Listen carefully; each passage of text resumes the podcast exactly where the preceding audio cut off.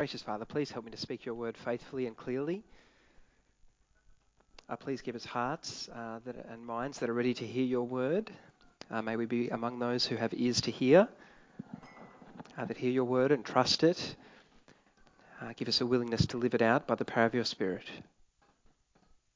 Uh, please, Father, open our eyes in particular to see the future and to live our lives now in light of that future.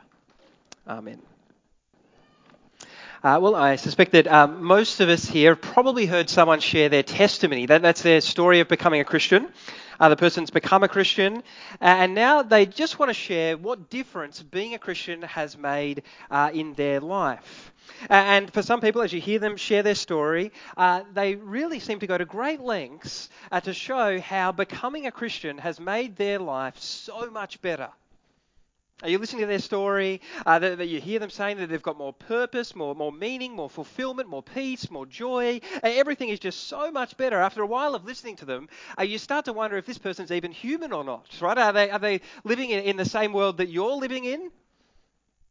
Right, because whether they mean it or not, the, the overall message or, or vibe of their testimony is I became a Christian and now my life is so much better. Right now so much better. It's the same on the flip side, in a sense, that uh, if you're a Christian and you have an opportunity to talk to someone about Jesus, you're racking your brains. What should I say to this person to persuade them to take Christianity seriously, uh, to become a Christian?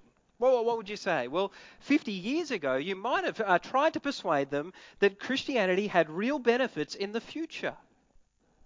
Uh, because back then, by and large, people believed in God. They believed in sin. They believed in ultimate things like heaven and hell. And, they wanted to know how they could be saved from hell and go to heaven. Oh, but, but these, days, these days, most people don't believe in those things, do they? So they're not so concerned about the difference Christianity might make in the future. They want to know what difference will Christianity make to my life right now? Does Christianity actually work? That's what they're wondering. And either consciously or not, I, think we know this. We know that this is what people are looking for. So we find ourselves saying that if people become Christians, their lives are going to be so much better. More purpose, more meaning, more satisfaction, more peace, more joy. Everything's just going to be so much better. And in one sense, that is true. It is true. Becoming a Christian does lead to a better life right now. How could it not? Well, you know that your sins have been forgiven, that your shame has been taken away, that you're completely secure in God's love, that you've got a, a family of brothers and sisters in Christ who are looking out for you, that you have a, a rock solid hope for the future. There's all sorts of reasons why the Christian life is far better, so much better, right now. But, but, the Christian life is not better now in every way. It's not better now in every way. In fact, if we get preoccupied with the benefits of the Christian life now, we can easily forget about the future benefits, right? And as Christians, the future is where the main action is. The future is where the main action is. In fact, I'd go so far as to say that if you focus too much on the benefits of the Christian life here and now, it's actually dangerous for your faith. It's dangerous because you'll end up forgetting the future, which breeds cynicism. Forgetting the future breeds cynical Christians. And that's what's happening in Israel in Malachi's day. What we've seen as we've looked through the book of Malachi, they're still kind of going through the motions of their faith, turning up at the temple, offering sacrifices, saying prayers, but in the midst of that, they are so cynical about God. And the reason they're cynical, uh, God's zooming in on it at the end of the, the book of Malachi, the reason they're cynical is that they've forgotten the future. Have a look in, in verse 13, God says, uh, You have spoken arrogantly against me. So Israel says, well, what have we said against you, God? Well, what have we said that's so arrogant? You know, Israel, they're, they're playing dumb throughout the book of Malachi. Uh, maybe they just are dumb. I don't know. But they say, well, what have we said that is so arrogant? So in verses 14 and 15, God starts to answer. Ready? He says, uh, You have said that it is futile to serve God. What do we gain by carrying out his requirements and going about like mourners before the Lord Almighty? But now we call the arrogant blessed. Certainly evildoers prosper, and even when they put God to the test, they get away with it. But here, there's cynicism. It's futile to serve God. Why? Because you don't gain anything from it. But what do you gain by living God's way, they say, by, by carrying out the requirements of His law? What do you gain by being someone who, who genuinely repents of their sins? Right? That's what that going about like mourners bit's about. Right? You get out your sackcloth, your ashes, you, you go about like a mourner before God, you're, you're truly repentant of your sins. But what do you gain from that? You gain nothing. There's absolutely no benefit, no blessing. In fact, as far as Israel could tell, the people who were, who were enjoying life more were the people who could not care less about God, didn't even give God a second thought. Right? It's the, the people who were arrogant before God who were blessed. Right? The, the, the people uh, who did evil that prospered. The people who flagrantly put God to the test, right? shaking their fist at God, defying God. It's those people that were successful. Like last week, we, we did see that there are abundant blessings found in the Christian life, in living for God, in living for Christ. But in some ways, living for God now does not make your life better now. That is the trap Israel has fallen into. They're, they're looking at the people around them, all the people who are rejecting God, and they're thinking that those people are doing better than us at least on the surface, those people, their lives seem to be better than ours. They seem to be having more pleasure, more comfort, more, more fun. And to be honest, it's probably because in many ways they were having more fun. Isn't that true? It's quite fun to be prosperous. It's fun to be blessed. It's fun to keep doing the wrong thing and get away with it. And we can think like this. Jesus, I chose to follow you. I chose to go into full time gospel ministry. I chose to plant a church for goodness sake. And yet I'm going blind while many of my friends who couldn't care less about you have perfect vision. What's with that? Right here, if I was to be preoccupied with having my best life now and forget about the future, I could easily say it's futile to serve God. What's the point? What's the point? Uh, some of you here are single, but you, you really do long to be in a relationship. Uh, but then there's chapter 3, verse 14. You want to be someone who does carry out the requirements of God's law, who lives God's way when it comes to relationships. So you find yourself saying no to quite a few possible relationships. And what do you gain from that? What do you gain?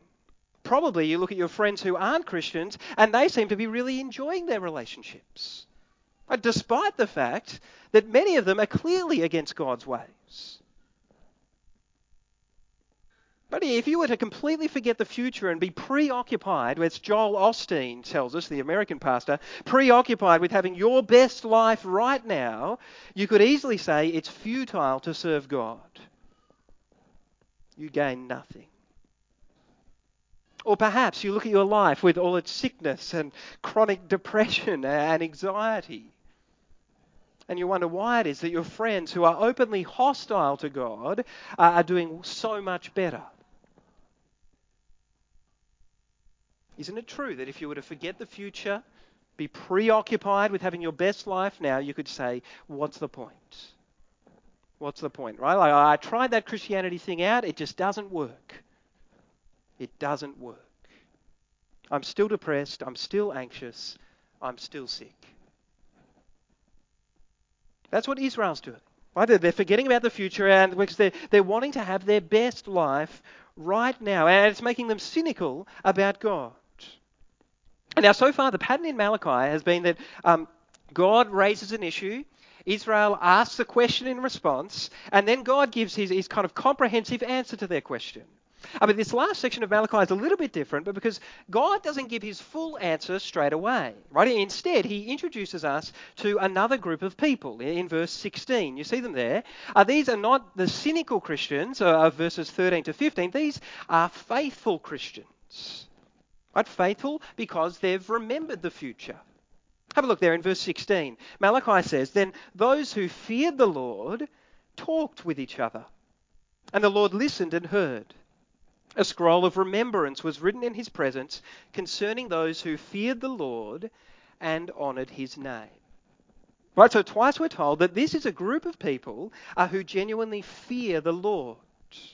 They're not necessarily uh, in terror of God, but they have a healthy respect for God. They revere God. That they, uh, they know that He is their glorious creator. And they're just humble creatures.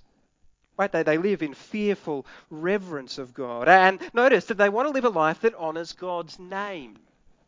Remember, remember, God's name is like the, the full glory of who He is.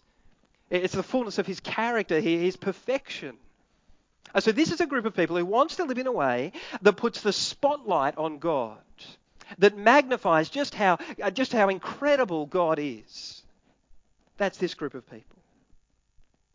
And Malachi tells us that they talk with one another. Oh, well, we're not told what they say. They're just talking with one another. Uh, but it's pretty clear that it's different to what the cynical ones were saying in verses 13 to 15.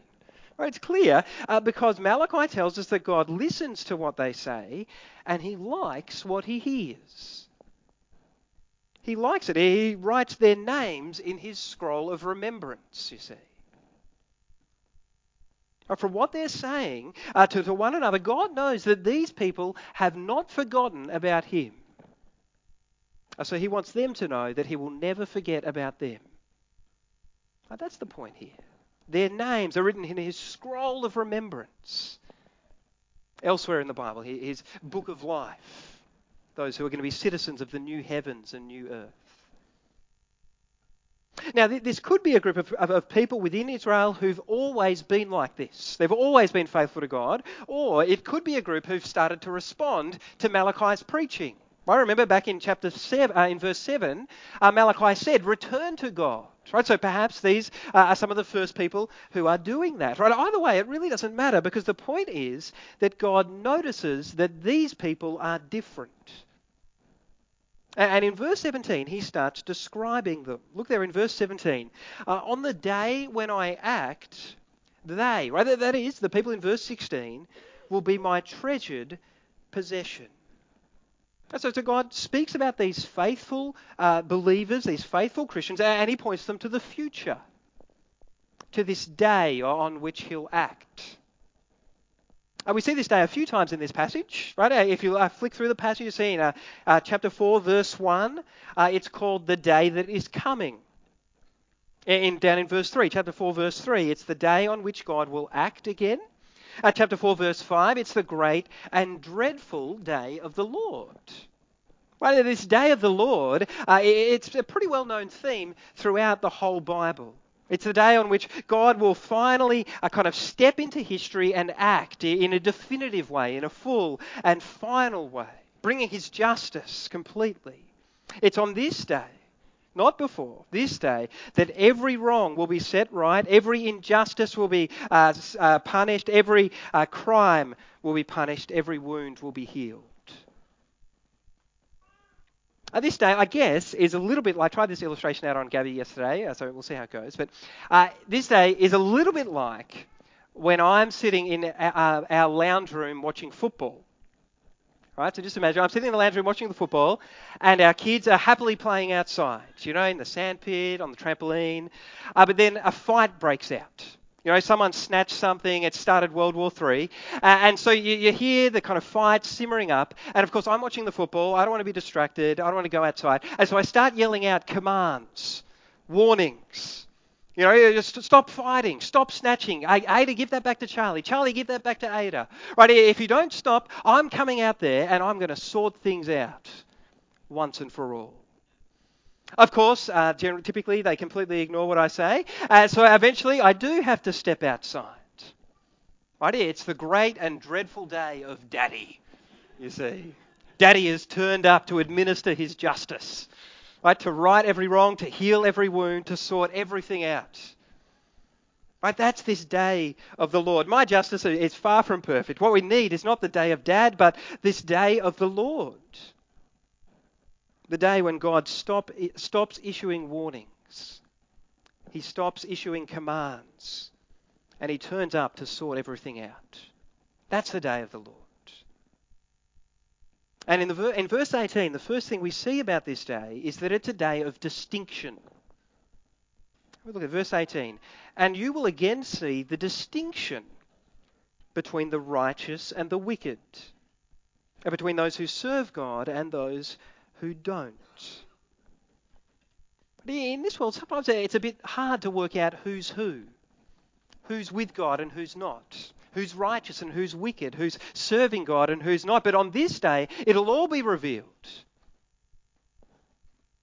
Everyone will be shown for who they are the righteous and the wicked, those who serve God and those who don't, those who fear and honor God as he deserves, and those who are arrogant before God, who shake their fists at God because they think they can get away with it.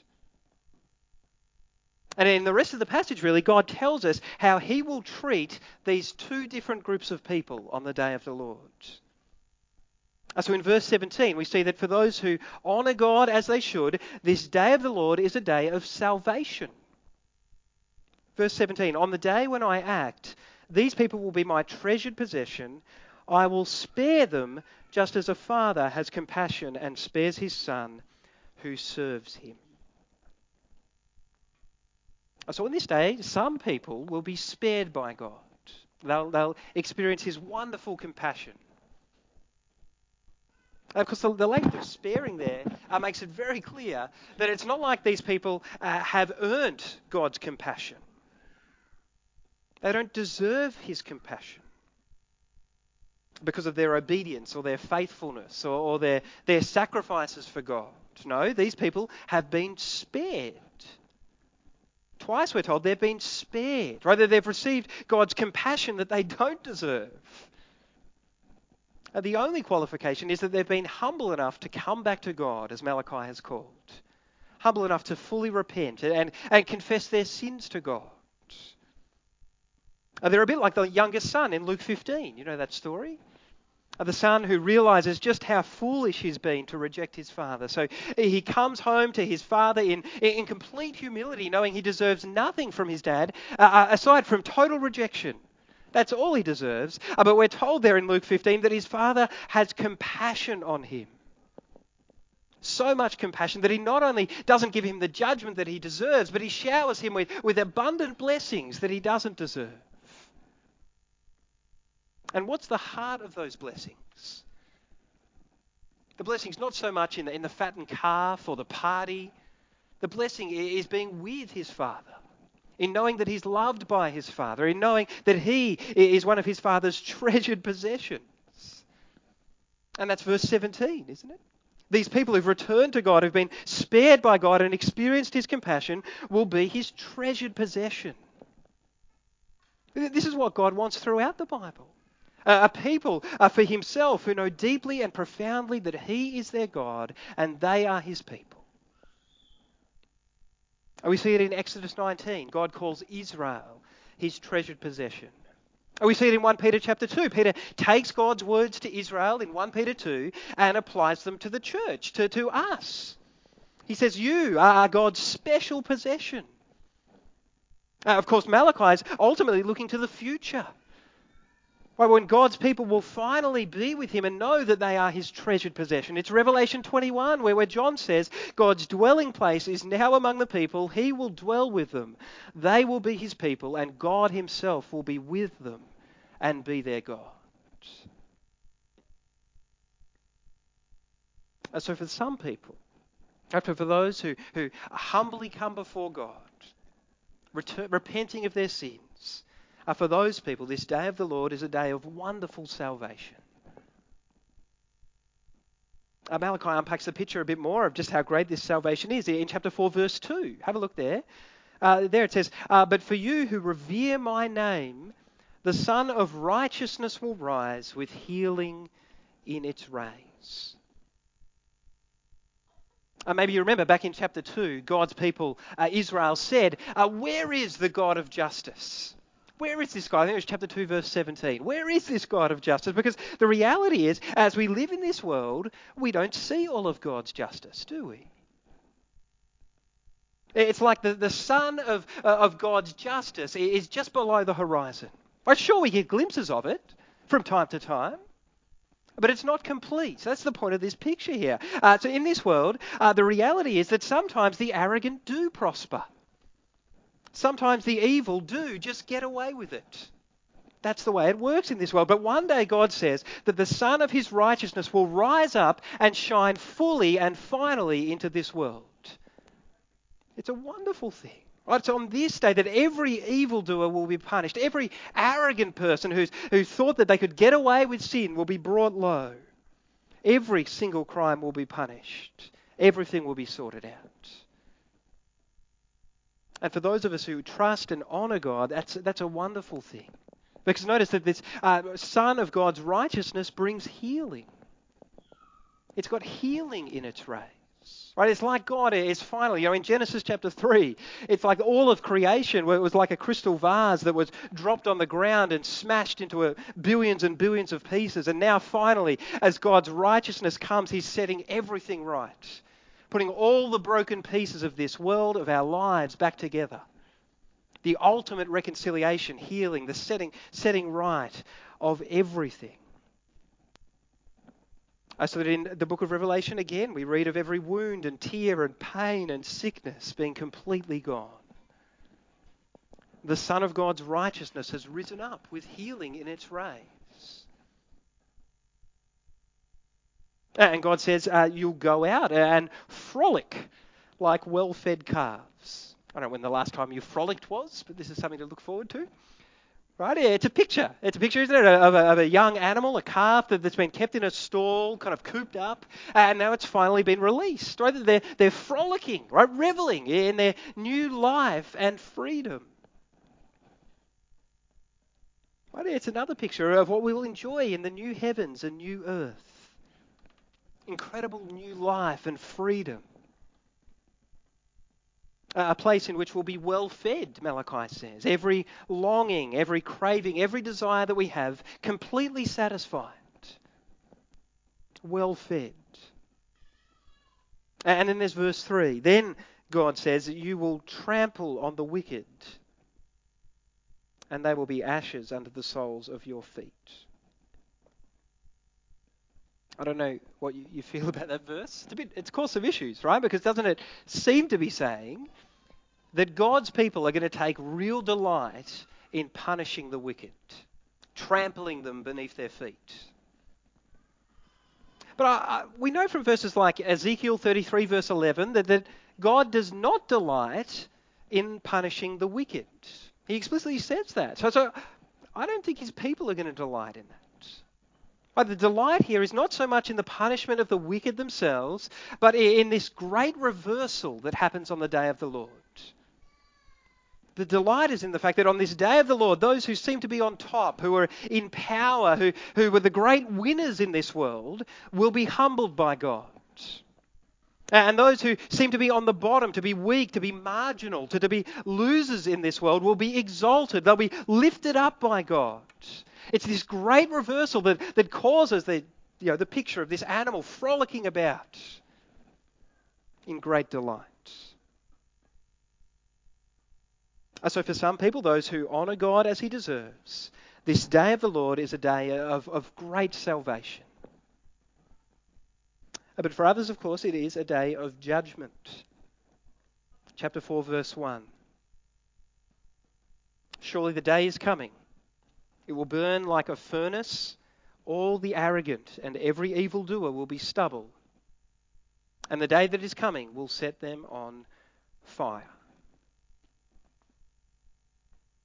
Uh, this is a, a, farming analogy. I don't know if it happens these days for farmers. Some of you have grown up on farms, but in, certainly in Israel, uh, the Israelites would have known that a farmer would gather in their harvest, and once the, the farmers, uh, once the harvest had all been gathered in, all that was left in the field uh, was this useless stubble. Right? You really couldn't do anything with it, so the farmer would just set it on fire to get rid of it. Right? Their aim was to completely get rid of it, to destroy it so that they could plant a new harvest. And that's the point here, isn't it? Where God says, not a root or branch will be left to them. It's complete destruction. That's the picture. See, the, the cynical Christians back in uh, chapter 3 thought that some people could put God to the test. They could disobey God. They could defy God to his face, and they'd just get away with it. But God says that when he turns up as the creator of the universe, absolutely no one is going to get away with it. No one will get away with it. It's complete destruction. And I don't want to say that kind of glibly, lightly. I know that's hard to hear. It's hard to grapple with for myself. Ah, I've got plenty of family and friends that I love who, as far as I can tell, at this point, are headed for this judgment. I pray for them. I want to share the gospel with them. I pray that they embrace, they humble themselves, that they embrace God's compassion. But as far as I can tell, at the moment, that's not the case. But God does tell us again and again, Jesus tells us, uh, that, that they will not let a rebellious world rebel forever. There will be a point when God will turn up to fully and finally administer his justice, to set everything right. It's this day of the Lord. And that's why in verse 5, the day of the Lord is called a great and dreadful day.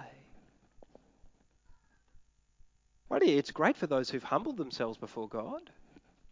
This day will be a day of great, wonderful salvation.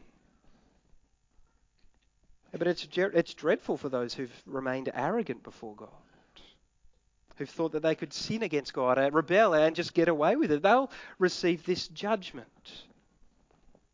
Salvation that we don't deserve, judgment that they do deserve.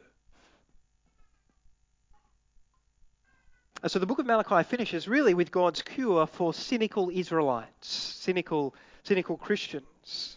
And his cure is that whatever's going on in our lives, we must remember the future. That's the cure. Whatever's going on in your life, you must remember the future. Remember that the arrogant are only prospering now, the evil are only getting away with it now because God hasn't acted yet. God hasn't turned up to administer his justice fully and finally. Remember that future, God says. And He calls us to live now in light of that future. Look in verse 4. He says, Remember uh, the law of my servant Moses, the decrees and laws I gave him at Horeb for all of Israel. Right, in light of everything I've told you about the future, God says, remember how I've told you to live now. Remember all those laws, those commands. Right? Don't, don't be uh, among those who cynically say, What do we gain by living God's way? Be among those who fear God, who, who trust God, who live His way now, because you know that the future benefits are coming. Uh, of course, for many people in Malachi's day, perhaps for you even this day, uh, this is not just a call to live for God now, but to return to God now, to repent, Uh, so in verses 5 and 6, Malachi says, See, I will send the prophet Elijah to you before that great and dreadful day of the Lord comes. He will turn the hearts of the parents to their children and the hearts of the children to their parents, or else I will come and strike the land with total destruction. As we looked at this a couple of weeks ago, right? God says that the, before He comes in His justice, He'll send a, a prophet like Elijah I think it's actually Elijah. It's a prophet like Elijah. Uh, and we know from what Jesus says in Matthew chapter 11, you can look it up later on, uh, but we know that this prophet is John the Baptist.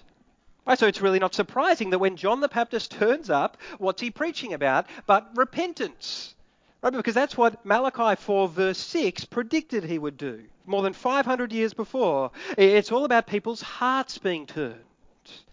Are people's hearts being turned around? It's repentance, turning away from sin uh, and turning back to God, back to God's people. Right? And God's very clear uh, that if people don't repent, if they don't humbly come before Him and confess their sins, seeking His compassion, He will strike them down.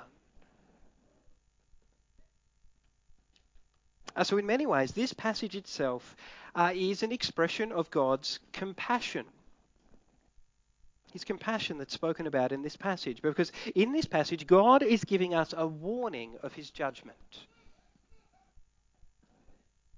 A warning. But of course, this passage isn't the main expression of God's compassion, is it? It's not the main expression. It's good that God gives us warnings, but the main expression of God's compassion is that He makes a way for people like us to be spared His judgment. We're not just spared because God turns a blind eye. We're spared because God sent His one and only Son to bear the fullness of His judgment that we deserve in our place on the cross. So that all that's left for us is compassion and grace and mercy. That's a wonderful thing.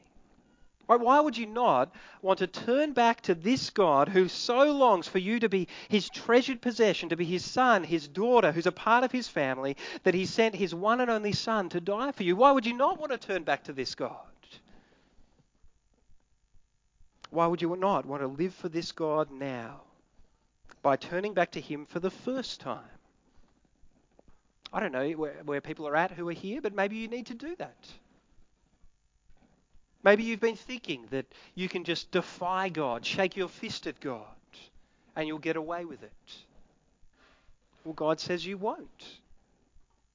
He's warning you today. He's moving in your heart by his compassion to turn away from your sins and trust that you can be spared from his judgment if, you, if only you would trust that Christ bore his judgment in your place.